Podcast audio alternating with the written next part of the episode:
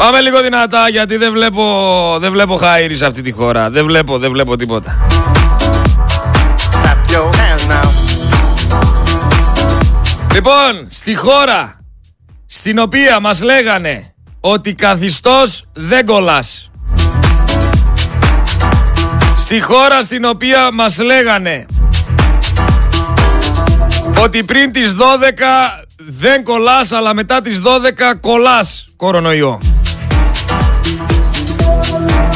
Ότι μέχρι 9 άτομα μαζί δεν κολλάς, πάνω από 9 άτομα κολλάς. Unreroute the rivers. Let the Σε γάμο αλλάζει το πράγμα. Άμα είναι μέχρι 100 άτομα δεν κολλάς. Άμα είναι ένας παραπάνω, τελείωσε. Κολλάς κορονοϊό. water hit the banks of that hard, dry land. Liquid spirit. Liquid spirit. αυτό, αυτό θα πει αντιμετώπιση. Liquid spirit. Αυτό θα πει αντιμετώπιση φίλοι μου. Liquid spirit. Clap your hands now. Μετά έχεις την Έλλη την Κοκκίνου, η οποία βγαίνει λέει ότι δεν τρώει κόκκινο κρέας, γιατί λέει δεν θέλει να υποφέρουν τα ζώα. Λέει όμως ότι τρώει μόνο κοτόπουλο και ψάρι. Spirit. Ας πει κάποιος στην Έλλη Κοκκίνου ότι και τα κοτόπουλα είναι ζώα. Σας παρακαλώ πολύ.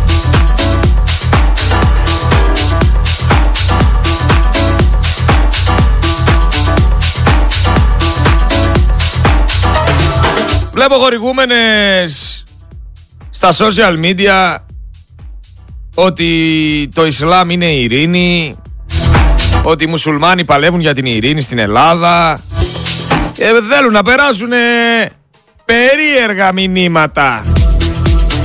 Μάλλον οι συγκεκριμένοι δεν έχουν ανοίξει το Κοράνι για να δουν τι ακριβώς συμβαίνει εκεί. Και τι ακριβώς λέει εκεί. Μάλλον, μάλλον δεν το ανοίξανε.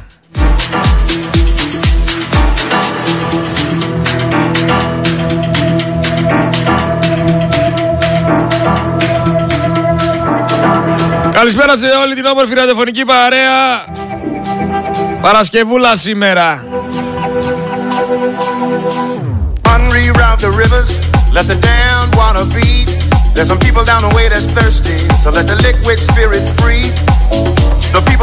Βλέπω διάφορα και τρελά και μου έρχεται πραγματικά να, να πάω σε ένα βουνό και να τσιρίζω.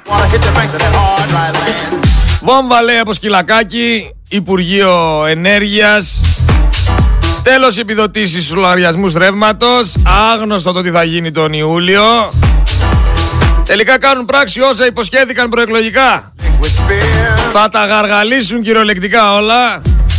Και κυρίως όσους πίστεψαν σε αυτή την κυβέρνηση και όσοι ήθελαν αυτή την κυβέρνηση για άλλη μια τετραετία. Εσείς τους ψηφίσατε. Τι περιμένατε; Clap your hands now; Λοιπόν, έχω τον Κερίδη, έχω φτιάξει ένα top 10 του Κερίδη. Το οποίο τι λέει; Το top 10 του Κερίδη θα μας εξηγήσει το τι ακριβώς έχει πει ο Κερίδης. Ο Κερίδης ο οποίος είναι ο νέος Υπουργός Μετανάστευσης. Λοιπόν, ο Αλέξανδρος είχε πει, ο Μακεδόν δεν είναι σημαντικότερος από ένα σωρό σκουπιδιών μπροστά στην πολυκατοικία μας. Ο Κερίδης τα λέει αυτά, έτσι ο Υπουργός. Δεύτερον, η συμπεριφορά μας απέναντι λέει στους Μακεντόνσκι είναι σκληρή. Τους έχουμε ρίξει τα τέσσερα και τους ζητάμε να αλλάξουν όνομα, σύνταγμα και να κάνουν όλη δήλωση κοινωνικών φρονημάτων ότι δεν έχουν βλέψεις. Ηρωνικά το είπε. Τρίτον, το Κυπριακό κατέστρεψε τις σχέσεις μας με την Τουρκία και μας οδήγησε στη χρεοκοπία, λέει ο Υπουργός. Τέσσερα. Είμαστε παιδιά των Οθωμανών, είτε μας αρέσει είτε δεν μας αρέσει, λέει ο Υπουργός. Πέμπτον, το σύνθημα «Η Ελλάδα ανήκει στους Έλληνες» είναι ένας μύθος, λέει, εθνικιστικός. Έξι. Είναι, λέει, μύθος ο Δημήτρης Κερίδης η γενοκτονία των ποντίων. Unreroute. Εφτά. Ο Πόντιος, λέει ο Κερίδης, είναι τρίτη γενιά Μακεδόνας, Liquid spirit. όχι εξικοστή. The people are thirsty because a man's un- 8. Όπως οι Έλληνες, έτσι και οι Σκοπιανοί, όπως και όλοι, είναι τεχνητά έθνη. liquid 9. Έχει δικαιώματα η Τουρκία στο Αιγαίο. 10. Κάτω από το φορολόγητο κρύβεται πολύ φοροδιαφυγή. Αυτός είναι ο νέος υπουργός σας. clap your hands. Χαρείτε τον. Πολύ Έλληνας. Πολύ Έλληνας. Άστο. Τρελό πράγμα. Τρελό πράγμα. Πάμε δυνατά. Πάμε λίγο να δούμε τι γίνεται και τι δεν γίνεται. Σε μια Ελλάδα η οποία έχει καταστραφεί, σε μια Ελλάδα την οποία θέλουν να ξεπουλήσουν, σε μια Ελλάδα που ο κόσμος κοιμάται όρθιος, έχει βγάλει ρίζες στους καναπέδες και δεν λέει να ξεσηκωθεί.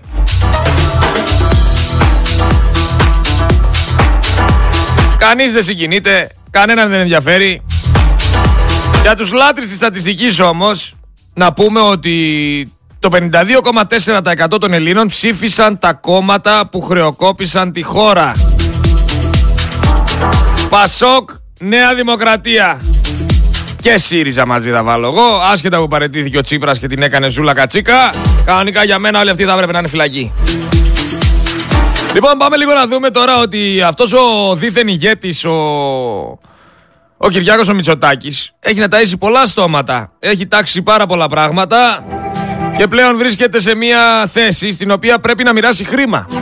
Ε, λοιπόν, η Γερμανία έχει 15 υπουργούς. Η Τουρκία 17, η Γαλλία 15, η Τσεχία, η Σουηδία, η Πορτογαλία So let the liquid spirit free. 17 και 20 και η Ελλάδα με 10 εκατομμύρια έχει 62 υπουργούς. Βόγγιξε η αίθουσα.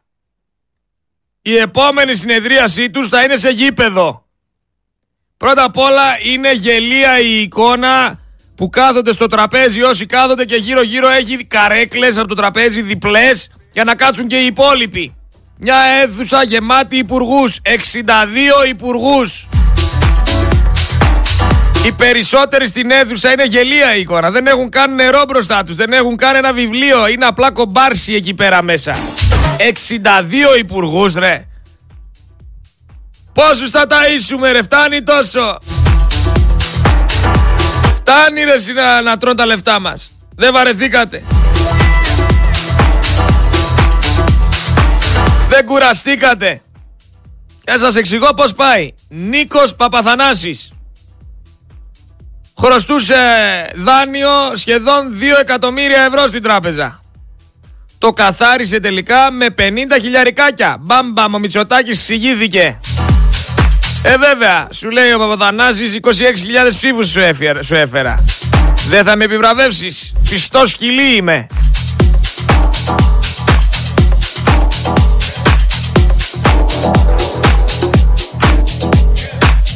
Θα κάνει και διαχείριση τώρα εκεί πέρα όλων των ευρωπαϊκών κονδυλίων. Θα παρτάρει ο τύπος. Τι άλλο θέλετε; Αυτό είναι ένα μικρό και ευέλικτο κυβερνητικό σχήμα που έταζε. Αυτό είναι με 62 υπουργούς. Πρώτη φορά βλέπουμε διπλή γραμμή σε τραπέζι ρε. Πάτε καλά. Τίγκαρε η αίθουσα από ηλίθιους και κλέφτες. Το ίδιο και η Ελλάδα. Προς όλους τους μικρομεσαίους θέλω να ξέρετε ότι έρχονται λουκέτα, έρχονται αυξήσεις. Καλός ή κακός παγκόσμια η Δύση δέχεται έναν πόλεμο και όχι αδίκως. Από Ρωσία και όλους όσους συμμάχησαν με τη Ρωσία θέλουν να κάνουν το νόμισμα το οποίο θα υπάρχει στις συναλλαγές τους να είναι κινη- κινέζικο, το κινέζικο νόμισμα να υπερισχύει από το δολάριο. Άμα συμβεί αυτό, η Αμερική καταστράφηκε οικονομικά και ξέρετε ποιους άλλους θα πάρει μπάλα. Αυτούς που έστελναν πρώτη-πρώτη όπλα στην Ουκρανία. Αυτούς που τάζαν ότι θα χτίσουν νοσοκομεία στη Μαριούπολη. Αυτοί που φωνάζαν και τσιρίζανε Ζήτω η Ουκρανία. Ποιοι άλλοι; Όλοι οι άλλοι. Κλάφτα. Δεν πειράζει όμως και τα σπίτια να σας πάρουνε όπως στην κατοχή. Μια τηλεόραση αν σας αφήσουνε θα είστε ευχαριστημένοι. Εσείς το μόνο που θέλετε για να ζείτε είναι να βλέπετε τον Αυτιά, τον Ευαγγελάτο, να βλέπετε τον Χατζηνίκο, να βλέπετε τους φίλους σας. Δεν σας ενδιαφέρει κάτι άλλο. Άμα έχετε τηλεορασίτσα, όλα καλά.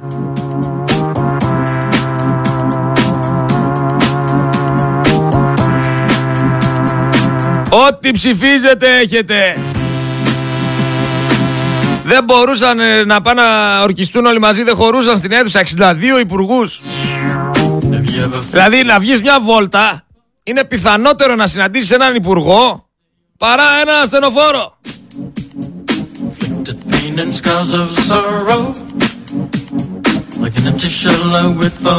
Όσο βλέπεις κόσμο και κοσμάκι στο δρόμο να κοιμάται, όσο βλέπεις περισσότερους άστεγους, θα πρέπει να καταλάβεις, να συνειδητοποιήσεις, να αποδεχθείς ότι οδηγούμαστε στα χειρότερα. Αλλά αυτή η Ελλάδα, αυτή η κοινωνία διάλεξε 40,5% τη νέα, τη νέα Δημοκρατία. Που δεν είναι τόσο, μαζί με την αποχή πήγε τόσο. Όσοι απήχανε, τα είπαμε, τα ξαναείπαμε, φταίνε. Ξαναθυμίζω ότι το δημόσιο χρέος του Μητσοτάκη είναι 403 δισεκατομμύρια ευρώ. Και εφόσον το πιτόγυρο έχει πάει στα 4,5 ευρώ, ανάλογα πόσο θα πάει το χοιρινό θα ανέβει κιόλας. Έλα να βλέπω λίγο το ψωμάκι με την ελιά και τα μακαρόνια νούμερο 6 να βγαίνουν από τα ντουλάπια. Εν τω μεταξύ θες ρε φίλε να μεταφέρεις την άποψή σου Θες να πεις το τι συμβαίνει και δημόσια και στα social και σου βάζουν παραβιάσεις, όρους κοινότητας Πάλι περιορισμένος ο λογαριασμός μου. Πάλι δεν μπορώ να ανεβάσω τίποτα. Πάλι με μάλωσε το αφεντικό Ζούκερμπεργκ Γιατί δεν είπα όσα ήθελε και είπα αλήθειες. Αλλά πραγματικά αυτή η εικόνα με τους 62 υπουργούς μέσα σε αυτή την αίθουσα με τα νεράκια, με τις ιστορίες είναι ενοχλητική. Αισθητικά να το δεις μόνο, όχι λειτουργικά. Δηλαδή βλέπεις τώρα μεγάλα υπουργικά συμβούλια Μεγάλα υπουργικά σχήματα. Βλέπεις ας πούμε στην Κίνα Βλέπεις στη, στη Γερμανία, βλέπεις στην Τουρκία Βλέπεις σοβαρή ένα τραπέζι μακρόστενο Στρατηγοί, υπουργοί Όλοι σοβαροί με τα, τα τετραδιάκια τους, με το στυλό τους, με το νερό τους Έτοιμοι ο καθένας στον κλάδο του να πάρει θέση Να πει το τι ακριβώς συμβαίνει. Να μπορέσουμε να κάνουμε μια συζήτηση, ρε παιδί μου, σαν υπουργοί όλοι στο τραπέζι, για το καλό της χώρας. Σου λέω, στο είπα και θα στο ξαναπώ, 17 υπουργούς έχει η Γερμανία. Η Τουρκία και η Γαλλία, συγγνώμη, η Γερμανία και η Γαλλία έχουν 15, η Τουρκία έχει 17. 15 υπουργούς θα πάρουν τη Γερμανία και τη Γαλλία σαν παράδειγμα. Σκεφτείτε 15 υπουργούς γύρω από ένα τραπέζι. Της Γερμανίας ή της Γαλλίας, όποιο θέλετε. Ένα μακρόστενο τραπέζι, 15 άτομα, μόρφα ωραία. Σε νιέ πενιέ, σοβαροί. Ο ένας έχει το Υπουργείο Εθνικής Άμυνας. Ο άλλος έχει το Υπουργείο Οικονομικών. Ο άλλος Υπουργείο Μετανάστευσης. Ο άλλος Υπουργείο Ανάπτυξης. Κάθονται όλοι στο ίδιο τραπέζι μαζί με τον Πρωθυπουργό να συζητήσουν το τι θα γίνει σε αυτή τη χώρα. Εντάξει. Η δική μας λοιπόν μέσα σε αυτή την αίθουσα, μέσα σε αυτό το τραπέζι είναι 62. Καταλάβετε το λίγο. Είναι 62. Δηλαδή, 10 άτομα στο Υπουργείο Ανάπτυξης, 10 άτομα στο Υπουργείο Οικονομικών, 10 άτομα... Ε, τι γίνεται ρε παιδιά; Και πρώτα απ' όλα πώς θα συζητήσουν 62 άτομα; Ας πάει μόνο εκπρόσωπος. Ας ήταν ένας υπουργός. 62 άτομα. Μα δεν φτάνουν τα νεράκια. Η εικόνα, άμα την ψάξετε και τη δείτε, είναι το τραπέζι. Δεν χωράνε στο τραπέζι αυτοί όλοι. Έχουν βάλει οι γελοί πίσω το τραπέζι και άλλες καρέκλε να κάτσουν από πίσω και οι υπόλοιποι. Μα έχει ξεφύγει η κατάσταση.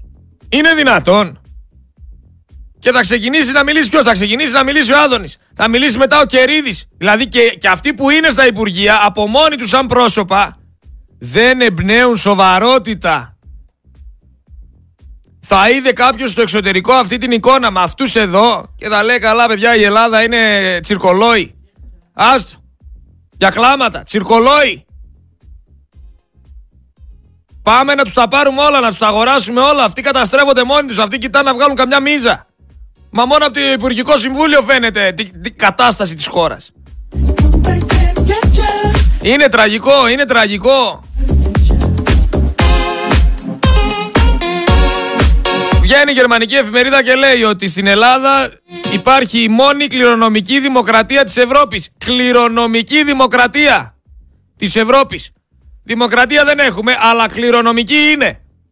Γιατί; Από πατέρα σε γιο πάει η Πρωθυπουργία. Από πατέρα σε γιο, από γόνο σε γόνο. Χρόνια τώρα. Και άμα τα βάλεις κάτω θα δεις ότι δεν κατέβασε τυχαία περιφερειάρχη στην Κρήτη το γιο του. Θα τον δεις και αυτόν σε κάποια φάση. Όπως είδες δήμαρχο τον Πακογιάννη της Δόρας.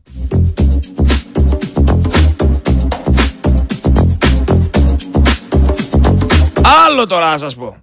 Το πρώτο πράγμα που έκανε ο Υπουργός Προστασίας του Πολίτη ήταν να επισκεφτεί, ο Μηταράκης, ο Κοντός, ο Ζουμπάς, ήταν να επισκεφτεί το Άλφα Ταυ Ομονίας. Εκεί που είχε συμβεί ό,τι είχε συμβεί με την κοπελίτσα που τη βάλανε οι αστυνομικοί κάτω σε μια αίθουσα και την κάνανε ό,τι την κάνανε. Εκεί πήγε πρώτο πρώτο Μηταράκης.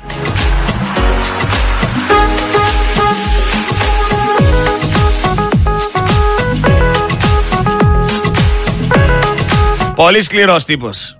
Αυτός θα βάλει το έγκλημα και τη μαφία στη θέση τους. Πατήστε να δείτε τα μούτρα του γιατί είμαι σίγουρος ότι δεν τα ξέρετε. Πραγματικά θα ετοιμαστείτε για ροκ καταστάσεις. Έχουμε νέα γκάφα από Biden. Ο Πούτιν λέει χάνει τον πόλεμο στο Ιράκ. Άστο αυτός το έχει χάσει. Θα πατήσει κατά λάθος κάνα κουμπί και θα, θα γίνει εδώ πέρα, θα γίνουμε ασασέρ στην Ελλάδα. Και στην Ευρώπη.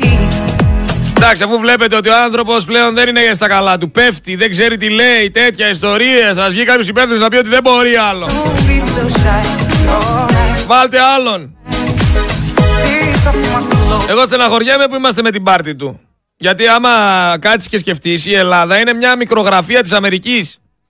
Βλέπεις δηλαδή από τη μια μεριά τον Πούτιν μαζί με τον Βραζιλιάνο, μαζί με τον Ινδό, μαζί με τον Κινέζο, Μιλάμε για ισχυρούς ανθρώπους.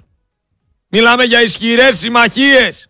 Και απ' την άλλη βλέπεις την Αμερική με τον Biden, βλέπεις την Ελλάδα με τον Μητσοτάκη και λες άστο.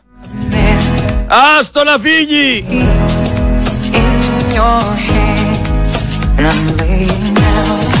Το μεγάλο φαγοπότη πάντως έχει και δεύτερο επεισόδιο, δεύτερη τετραετία. Το μεγάλο φαγοπότη νούμερο 2 λέγεται. Ξανά όλη στη σκάλα, ξανά φωτογραφία. Έταζε προεκλογικά ότι θα σας δώσει περισσότερους μισθούς 1500 ευρώ. Έταζε συντάξεις. Έταξε, έταξε, έταξε. Υγεία έταξε το ένα, έταξε το άλλο, έταξε τελικά τίποτα δεν θα κάνει. Και τι λέει κιόλας για τα ΕΚΑΒ με στρατό και πυροσβεστική ενίσχυση θα μπορέσει να λειτουργήσει ο τομέας της υγείας. Δηλαδή, άμα αρρωστήσεις και δεν είσαι καλά, άμα δεν νιώθεις εντάξει, θα έρθει να σε πάρει ένα πυροσβεστικό, να σε πάρει στο νοσοκομείο. Τι πιο φυσιολογικό. Θα έρθει ο στρατός με το τάγκ, να σε βάλει μέσα στο τάγκ, να σε πάει στο υποκράτιο. Τι άλλο θέλει, δηλαδή, άμα κατεβείς για βόλτα, να πιεις κανένα καφέ και δεις κανένα τάγκ να περνάει μέσα την πόλη, να ξέρεις ότι κάποιον πάει στο νοσοκομείο. Είναι φυσιολογικό αυτό για το Μητσοτάκι. Και να δεις τώρα το καλοκαίρι που θα πάρουμε φωτιές, γιατί κάθε καλοκαίρι παίρνουμε, θα λέει ότι το πυροσβεστικό σώμα δεν είχε οχήματα γιατί εξυπηρετούσε ασθενείς. Να δείτε που θα το πει και αυτό.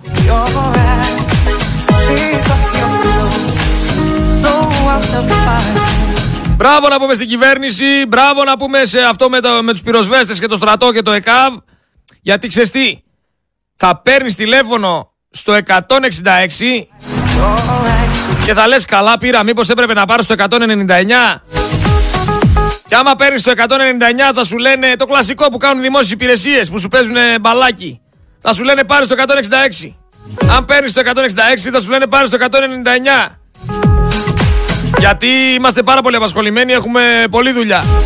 Ή θα παίρνεις το 166, θα σου λέει δεν έχουμε διαθέσιμο ασθενοφόρο αυτή τη στιγμή. Πάρει το 199 να δεις άμα έχει πυροσβεστικό.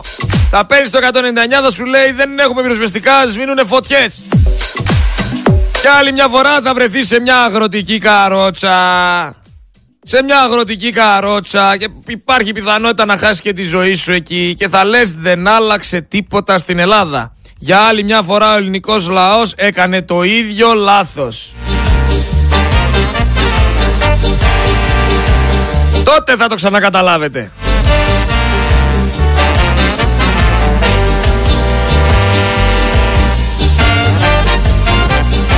Για τον Τσίπρα δεν θέλω να πούμε άλλα πράγματα. Εθνική προδότηση ήταν και αυτός και ο Καμένος. Ποιος Καμένος τώρα; Ποιος Πάνος Καμένος; Σας παρακαλώ πολύ δεν αντέχω άλλο σε αυτή τη ζωή. Δεν μπορώ να τα τραβάω όλα αυτά άλλο. Ποιος Πάνος Καμένος τώρα που με φορούσε τη στολή του ΟΙΚΑ. Με φόρεσε στολή ΟΙΚΑ ρε παιδιά ο Σκεμπές. Τον κάνατε το Σκεμπέ εκατομμυριούχο. Βγαίνει τώρα και το παίζει Μπρούκλης. Το παίζει ο αφρός της, του, της κοινωνίας. High Society το παίζει. Ο Καμένος. Ο Καμένος το λέγει το όνομα. Ο Καμένος. Και ανεξάρτητοι Έλληνες με την Ξουλίδου ρε παιδιά κυβέρνησαν την Ελλάδα. Θέλω να κλάψω με λιγμούς σε εμβριακή στάση σε κάποια αγωνία.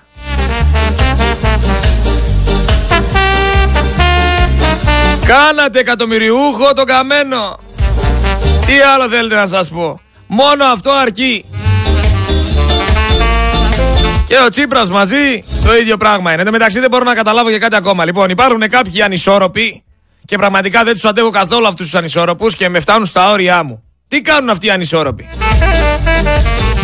Ψηφίζουνε στις εκλογές τις εθνικές Παράδειγμα φέρνω Σπαρτιάτες Σπαρτιάτες φωνάζουν Σπαρτιάτες, Σπαρτιάτες και η Ελλάδα και μα και μου και στις δημοτικές που έρχονται τον Οκτώβριο θα ψηφίσουν δήμαρχο της Νέας Δημοκρατίας.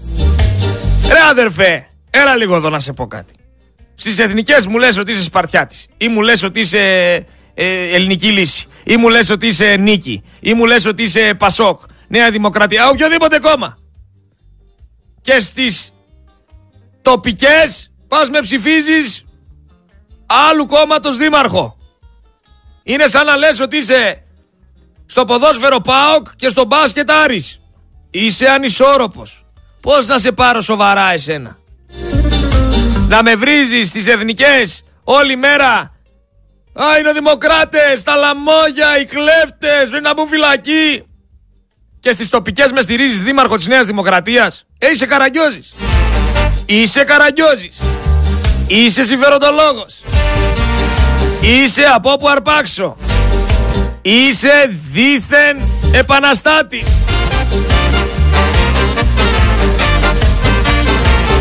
Και πας και στις εκδηλώσεις και φωτογραφίες με τον Δήμαρχο και ο καλός μας ο Δήμαρχος ο οποίος είναι φόλα νεοδημοκράτης. Αγκαλιά με τον Μητσοτάκη, αγκαλιά με τον Άδωνη, αγκαλιά με τον Τσιτσικώστα, αγκαλιά με τον Δήμαρχο και δηλώνεις σπαρτιά της. Ε, άσε με ρε φίλε. Ε, άσε με ήσυχο, σε παρακαλώ πολύ. Δεν αντέχω άλλο.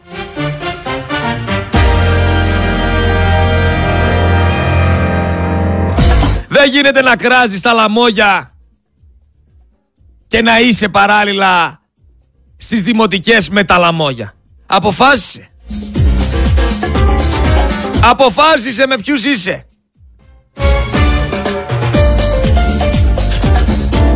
Αποφάσισε. Όπου φυσάει ο άνεμος μου φαίνεται είσαι. Θυμάμαι στο στρατό λέγαμε κάτι συνθήματα ωραία για τα χωριουδάκια και για το τι ακριβώς γινότανε παλιά. Συνθηματάκια τα οποία ήταν βγαλμένα από τη ζωή. Συνθήματα τα οποία περάσανε μέσα από όσα ζήσανε όλοι αυτοί οι άνθρωποι. Άμα ρωτήσεις τη νέα γενιά, δεν τους ενδιαφέρει ότι ένα γειτονικό κράτος έσφαζε παππούδες, γιαγιάδες, έκλεβε περιουσίες, μπούκαρε σε σπίτια. Δεν τους ενδιαφέρει. Τους ενδιαφέρει να πάνε σε κάνα πάρτι, να πιούνε καμιά μπελβεντέρε, να κάνουν καμιά ιστορία. Ασχολούμαστε τώρα εμείς με το τι κάνανε πριν 100 χρόνια, σου λέει.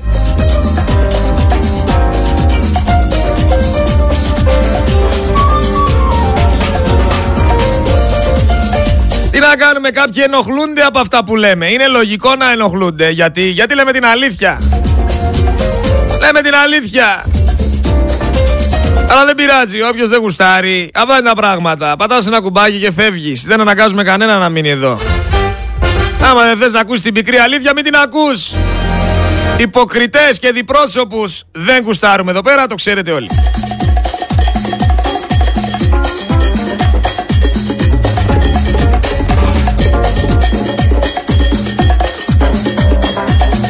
Λοιπόν, θέλω να σας πω όμως για τις τρεις πιο πλούσιες οικογένειες αυτού του κόσμου.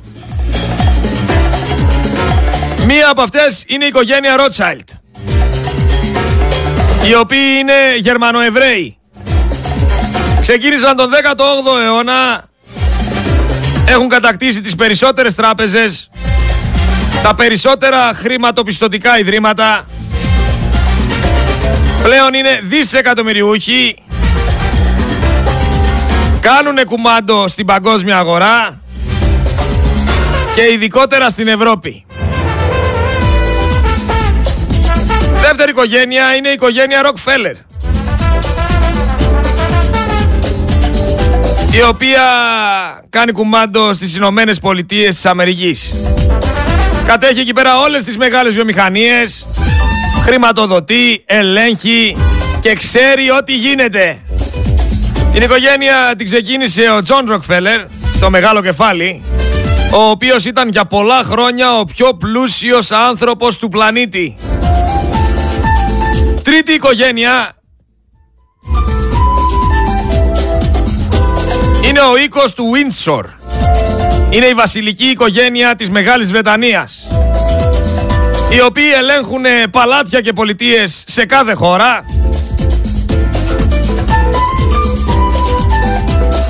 Ελέγχουν τεράστιες επιχειρήσεις, πάρα πολλά συμφέροντα σε παγκόσμιο επίπεδο και σας κάνω αυτή τη μικρή ανάλυση για να σας εξηγήσω ότι αυτές οι τρεις οικογένειες έχουν ένα κοινό. Και οι τρεις ελέγχουν πολιτικούς. Τους δίνουν εντολές, τους λένε τι να κάνουνε και τους χρηματοδοτούν. Τροφή για σκέψη.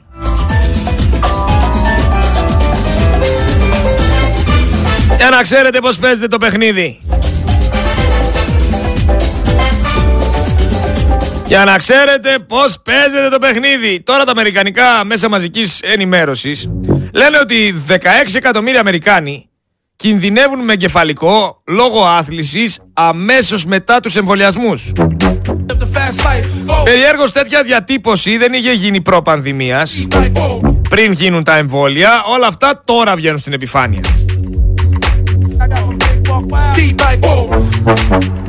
Δεν πρέπει να τα ξέρουμε, δεν πρέπει να τα σκεφτόμαστε. Πρέπει.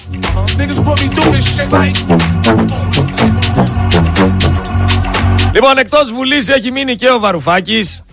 Παρετήθηκε και ο Τσίπρας. Στην ουσία, μια Κωνσταντοπούλου έχει μείνει. Μια Κωνσταντοπούλου.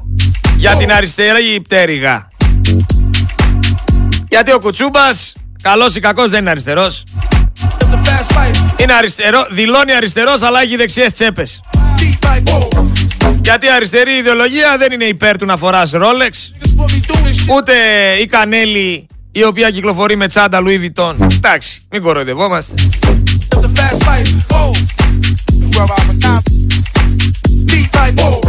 Άμα όμως δεν νιώσετε καλά, πάρτε τηλέφωνο την πυροσβεστική, πάρτε τηλέφωνο το στρατό να έρθει να σας σώσει.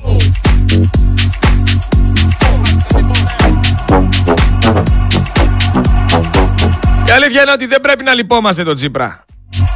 Ο άνθρωπος έγινε ζάμπλουτος.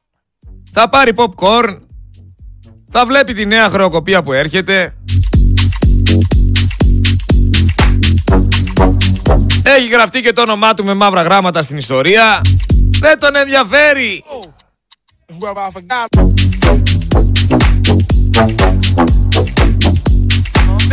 Και τι σας έλεγα, θυμάστε πριν τις εκλογές τι σας έλεγα; Ότι θέλει η Νέα Δημοκρατία το Πασόκ να γίνει αντιπολίτευση.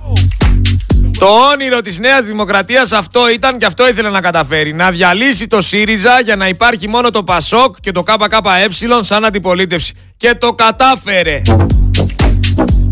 Οι καταχρεωμένοι λοιπόν που σας γλεντάνε θα κρίνουν τώρα τους καταχρεωμένους. Άντε να δούμε πόσο καλά μπορεί να πάει αυτό και κατά πόσο μπορούν οι καταχρεωμένοι να βάλουν φυλακή τους καταχρεωμένους. Όσο εσύ εκεί πέρα έξω πληρώνεις κανονικά, προσπαθείς να τα απεξέλθεις, προσπαθείς να επιβιώσεις, προσπαθείς να είσαι σωστός.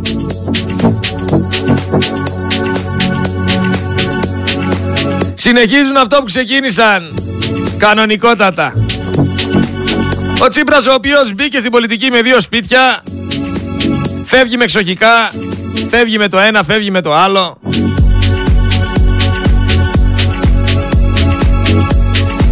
Άιντε τα ακίνητα! Βάλαν και το Σούπερμαν το Χατζηδάκι τώρα στο Υπουργείο Οικονομίας και Οικονομικών. Τι να κάνει αυτός, κατέστρεψε όλες τις επιχειρήσεις τις κρατικές. Εκεί τι θα κάνει. Για να δούμε σε ένα μήνα από τώρα τι θα λέτε. Για να δούμε τι θα λέτε. Εν τω μεταξύ αυτή δεν είναι νέα δημοκρατία. Γιατί αντικειμενικά να το δεις, νέο δημοκράτη δεν είναι σχεδόν κανένας. Υπάρχουν δύο υπουργοί οι οποίοι είναι από το Λάος και πάρα πολλά άτομα από το Πασόκ. Όταν σας έλεγα ότι Πασόκ και Νέα Δημοκρατία είναι αγκαζέ και ότι δεξί και αριστερή είναι το ίδιο μαγαζί, με λέγατε Α, ου, και φωνάζεις και είσαι συνωμοσιολόγος και άσε μας ήσυχους και πάει λέγοντας. Φλωρίδης, υπουργός δικαιοσύνης από το Πασόκ. Χρυσοχοίδης, υπουργός έγινε κι αυτός. Από το Πασόκ ήρθε. Θεοχάρης από το Πασόκ. Λιβανός από το Πασόκ. Γεραπετρίτης από το Πασόκ. Οικονόμου από το Πασόκ. Μενδώνη από το Πασόκ. Σκέρτσος από το Πασόκ. Πιερακάκης από το Πασόκ. Για ποια νέα δημοκρατία μιλάμε;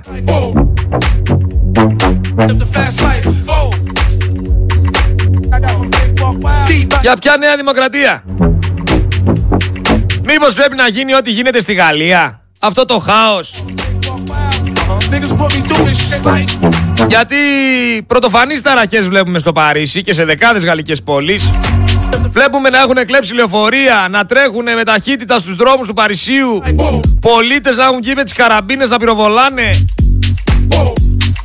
Να σπάνε τις κάμερες που έχουν εκεί για παρακολούθηση να μπαίνουν σε αστυνομικά τμήματα, να μπαίνουν σε σούπερ μάρκετ, να μπαίνουν σε δημαρχία, να πυροπολούνται. Χαμός. Κάνανε επίθεση στη μεγαλύτερη φυλακή της Γαλλίας.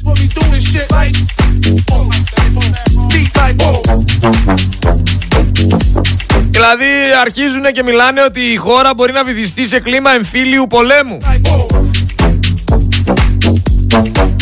Μιλάμε για ένα χάος.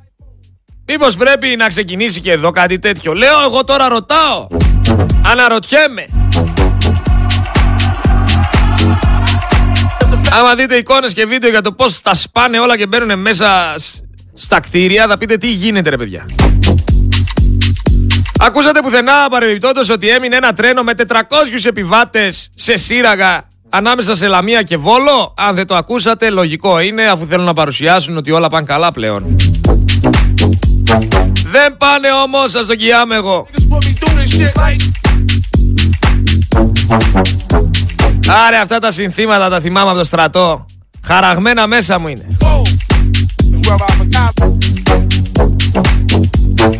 Θα βρω κάποιον να το βάζω στο ξεκίνημα της εκπομπής.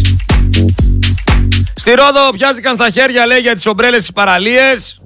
Κάποιοι θέλαν να πάνε να κάνουν μπάνιο εκεί πέρα, άλλοι είχαν στήσει το μαγαζί τους πάνω στην άμμο. Μπουνιές λοιπόν η λύση. Αφού το κράτος, η χώρα, ο Δήμος, η περιφέρεια που πιθανότατα να είναι οι φίλοι μεταξύ τους δεν κάνουν κάτι, αναγκαστικά πρέπει να πάρουμε την κατάσταση στα χέρια μας. Δεν μπορεί να μας αναγκάσει κανένας να φύγουμε από τις παραλίες της Ελλάδας. Εγώ θέλω να κάνω μπάνιο εδώ. Ρε, δεν με νοιάζει άμα έχεις στήσει μαγαζί. 7 μέτρα από το νερό πρέπει να είσαι στημένος. Αν δεν είσαι, κανονικά σε γράφουνε. Άσχετα που έχεις φίλο στο δήμαρχο.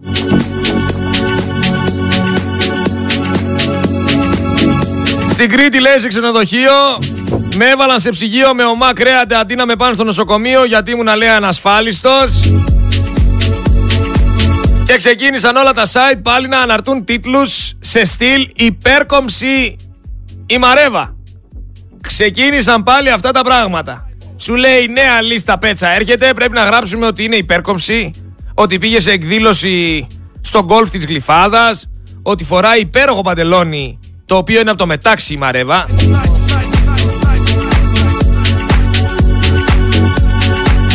Και οι τιμές στο Θεό για τις αυξήσεις πουθενά.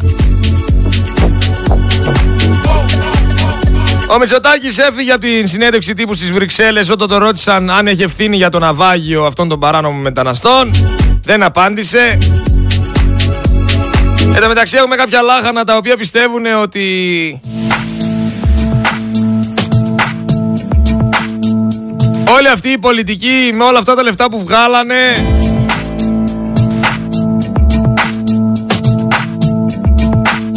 δεν έχουν κάνει περιουσία. Μα εννοείται ότι όσο εσείς πιστεύετε ότι θα σας σώσουνε Μητσοτάκηδες, Καραμανλίδες, Ανδρουλάκηδες και όλοι αυτοί είμαστε καταδικασμένοι. Είναι απλό το ερώτημα, το έχουμε πει χιλιάδες φορές. Υπάρχει περίπτωση ένας άνθρωπος ο οποίος είναι καταχρεωμένος ο οποίος δεν έχει στον ήλιο μπύρα να μπορέσει να σώσει εμάς μα δεν μπορεί να σώσει τον εαυτό του. Σας είπα στη Θάσο ένα στενοφόρο έχει. Χάθηκε ζωή τουρίστα Συζητήθηκε. Στη Χαλκιδική τουρίστρια έχασε τη ζωή της πριν μια εβδομάδα. Συζητήθηκε Όχι ρε δεν θα συζητηθεί. Αλλά άμα ο Ρόκος νιώσει λίγο αδιαθεσία Σηκώνεται κατευθείαν σε 130 να πάει να τον πάρει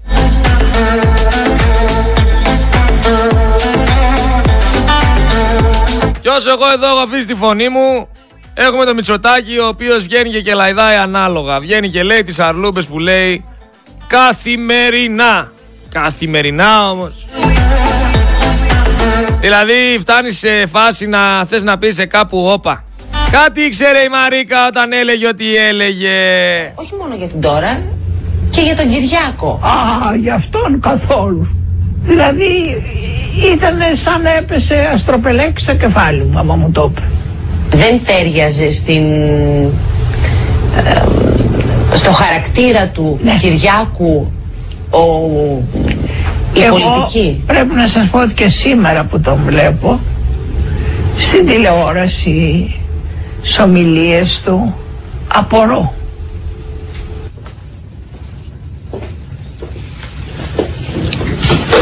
Απορεί η γυναίκα σου λέει που τον βρήκαν αυτόν τον Ρομπέν τον Χαζόν. Πού τον βρήκαν τον Ρομπέν τον Χαζόν. Μα πόσο γελοί μπορεί να είμαστε Πόσο γελοί. Βλέποντας και μόνο την εικόνα με τους υπουργούς θα έπρεπε να έχει αντιδράσει όλη η Ελλάδα αλλά όταν έχεις ακόμα πολίτες οι οποίοι δίνουν τέτοιου είδους απαντήσεις ε, λογικό, είναι αναμενόμενο ήταν να συμβεί κάτι τέτοιο. Δεν ξέρω από αυτά τα πράγματα, μην με ψάχνετε γιατί έχω δει από εξωτερικό. Μανάρι δεν ξέρω από αυτά τα πράγματα, μην με ψάχνετε γιατί έχω δει από εξωτερικό. Έχω έρθει από το εξωτερικό να ψηφίσω, δεν ξέρω από αυτά τα πράγματα.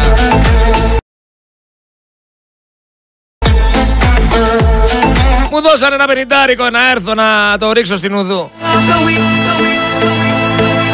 Επίσης είναι πραγματικά τραγικό το πόσο εύκολα ραδιάζουν ψέματα στην τηλεόραση.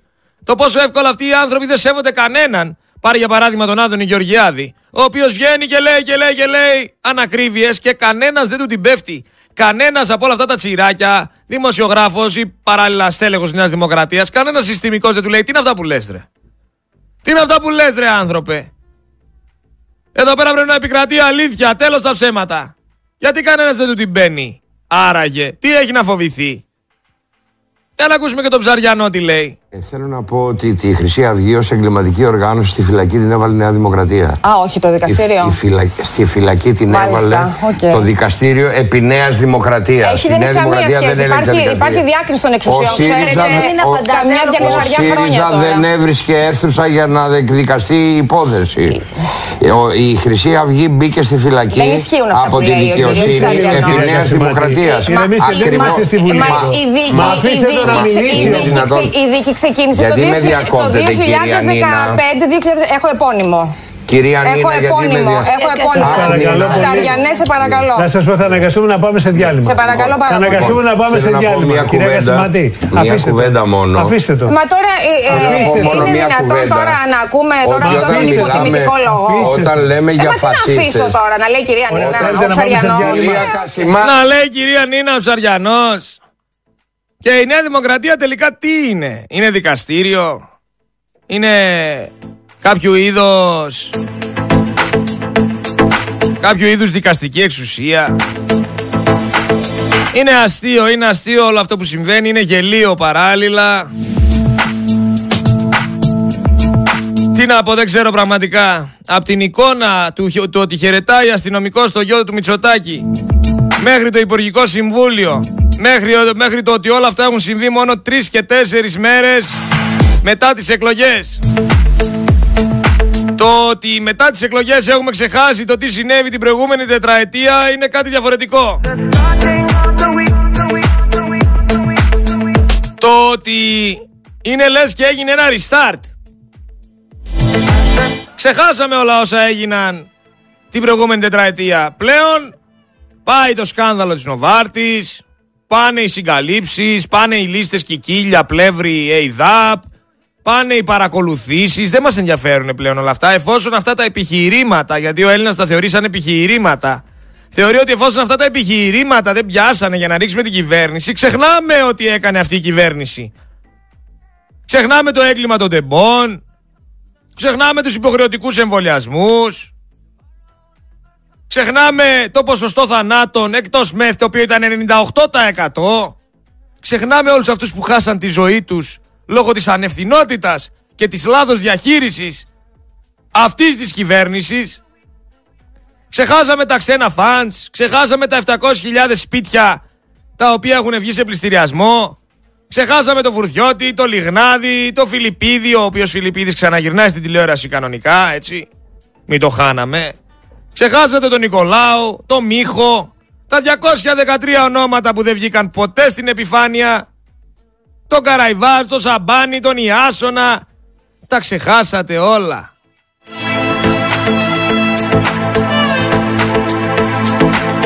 Ξεχάσατε τα συμβόλαια θανάτου. Και εγώ είμαι εδώ για να σας τα θυμίζω. Είμαι εδώ για να σας λέω ότι εγώ δεν τα έχω ξεχάσει. Και ξέρω ακριβώς ποιοι είναι αυτοί οι άνθρωποι. Και ξέρω ακριβώς τι κάνουν σε αυτή τη χώρα. Και ξέρω ακριβώς τι θέλουν να καταφέρουν. Ρε, ένα δις 54 εκατομμύρια 837 χιλιάδες ευρώ έχει δώσει για όλους αυτούς τους παράνομους μετανάστες. Ένα δις, γράψτε το. 54 εκατομμύρια 837 χιλιάδες ευρώ. Γιατί, για να έχουν, σας λέω, δωρεάν δομές, δωρεάν διαμερίσματα, δωρεάν ε, σύντηση, δωρεάν ρεύμα, δωρεάν καθαριότητα, δωρεάν εκπαίδευση, ασφάλεια, υγεία, θέρμανση, όλα, όλα τζάμπα. Και αναρωτιέστε μετά ποιος φταίει που αυτοί μπαίνουν στο σαπιοκάραβο να έρθουν εδώ. Ε, ποιος φταίει; Η κυβέρνηση φταίει.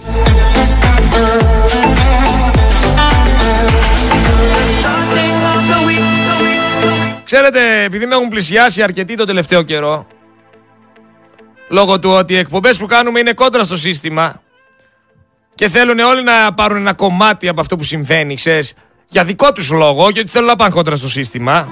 Θέλουν απλά να είναι και αυτοί ένα μέρος, ξέρετε, σε αυτόν τον αγώνα, για να μπορούν αύριο μεθαύριο να βγουν και να πούν Ήμουν κι εγώ ένα μέρος του αγώνα και εγώ έτρεχα και εγώ φώναζα και εγώ έλεγα, ενώ στην ουσία δεν έχουν κάνει τίποτα, ούτε για μένα, ούτε για την Ελλάδα, ούτε για κανέναν. Απλά θέλουν να φανούν ήρωες. Οι ίδιοι είναι που με θεωρούν χαζό και πιστεύουν ότι εγώ θα φάω τον παπά τους. Και όταν έρχεται η στιγμή και τους λέω, δυστυχώς φίλοι μου, εντάξει, να βοηθήσετε αν θέλετε, αλλά έχω καταλάβει ότι δεν το κάνετε γιατί θε- είστε όντως αγωνιστές και μαχητές. Το κάνετε γιατί θέλετε να φανείτε. Στεναχωριούνται και πώς τυχαίνει μετά από δύο-τρεις μέρες να είναι όλη η φωτογραφία με κάποιον Δημοκράτη. Πώς συμβαίνει μετά από δύο-τρεις μέρες όλοι να έχουν καλές σχέσεις με τη Νέα Δημοκρατία δεν ξέρω.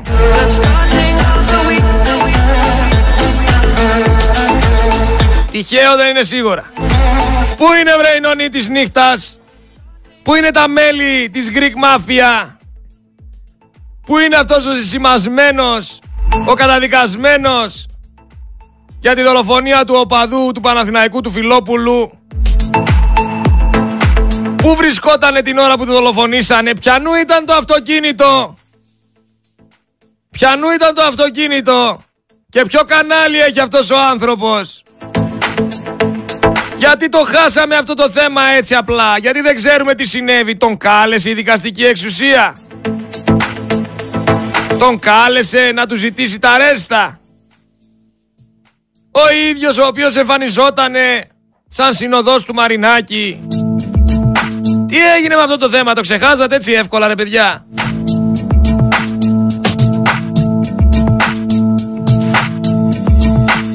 Σας άλλαξαν οι συστημικοί την ατζέντα και δεν ξέρετε τι να κάνετε. Άρε, κρίμα. Κρίμα για αυτή τη χώρα.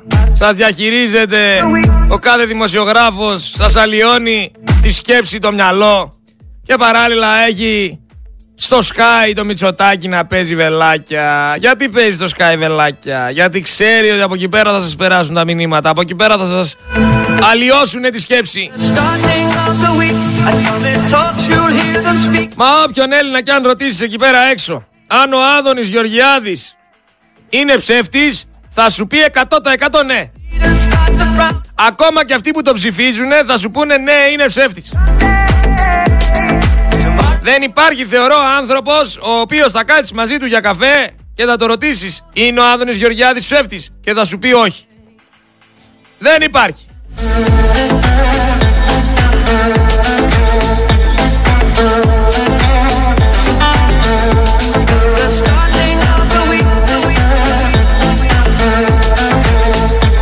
Όλοι το ξέρουνε, αλλά κανένας δεν λέει τίποτα. Γιατί δεν λέει τίποτα, γιατί φοβάται, γιατί θεωρεί ότι θα τον βοηθήσει ο Άδωνης, δεν ξέρω. Οι φαμίλες στην Ελλάδα παίζουν σημαντικό ρόλο. Μπορεί να θεωρεί ότι θα πάρει χρήμα. Πού ξέρεις. Πού ξέρεις. Ξέρεις, δεν ξέρεις.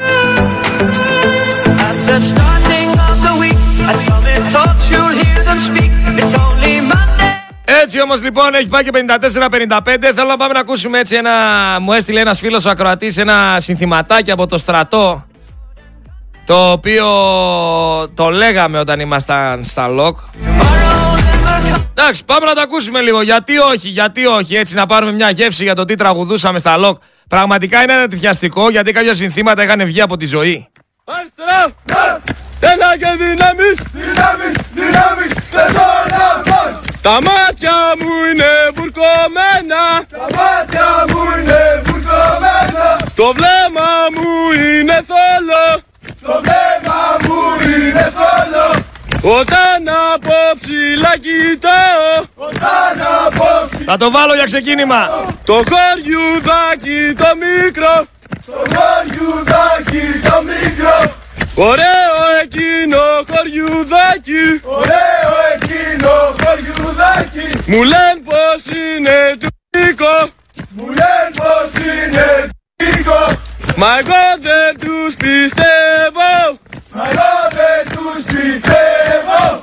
Γιατί έπαιζα εκεί μικρός. Ακούστε τι λέει. Γιατί έπαιζα εκεί μικρός Εκεί έχω θάψει γιαγιά και παππού. Εκεί έχω θάψει γιαγιά και παππού. Τα όνειρα ενός μικρού παιδιού. Τα όνειρα ενός μικρού παιδιού. Κι εγώ μικρός που ήμουν τότε. Κι εγώ μικρός που ήμουν τότε. Είπα Ελλάδα πότε Είπα Ελλάδα πότε Θα μεγαλώσω να στρατευτώ να μεγαλώσω να στρατευτώ Για το χαμένο αίμα να εκδικηθώ. Για το χαμένο αίμα. Πολύ ωραίο συνθηματάκι από το στρατό βγαλμένο. Ευχαριστούμε πολύ το φίλο Λογατζή που μας το έστειλε. Θα το κάνω εγώ ένα κόψε ράψε και θα το βάζω στην αρχή της εκπομπής. Μ' άρεσε Μπορείτε να στέλνετε τα μηνυματάκια σας στο Viber στο 6907-483-484 ή στην προσωπική μου σελίδα στο Facebook Ξέρε της Γρηγόριος Ψυχολόγος. Προς το παρόν θα πάμε σε ένα τραγουδάκι. Μετά θα έχουμε δελτίο ειδήσεων από τον Κωνσταντίνο Τσίδη Και θα επανέλθω τη δεύτερη ώρα να ανοίξω γραμμές. Θα πάμε με τι να πάμε; Θα κάνω ζημιές. Θα κάνω ζημιές σήμερα, θα κάνω ζημιές. Με αυτό θα πάμε. Με χαρά βέρα. Θέλετε άλλο; Άμα θέλετε άλλο δεν υπάρχει πρόβλημα. Μπορούμε να βάλουμε κάτι άλλο. Γιατί η χαρά βέρα εμένα μου αρέσει αρκετά. Τώρα δεν ξέρω εσάς ε, κατά πόσο σας αρέσει. Χαραβέρα είναι χαραβέρα. Εντάξει δεν είναι εφηθόδη. Δεν είναι το καμάρι μας. Αλλά είναι, είναι και αυτή καλή.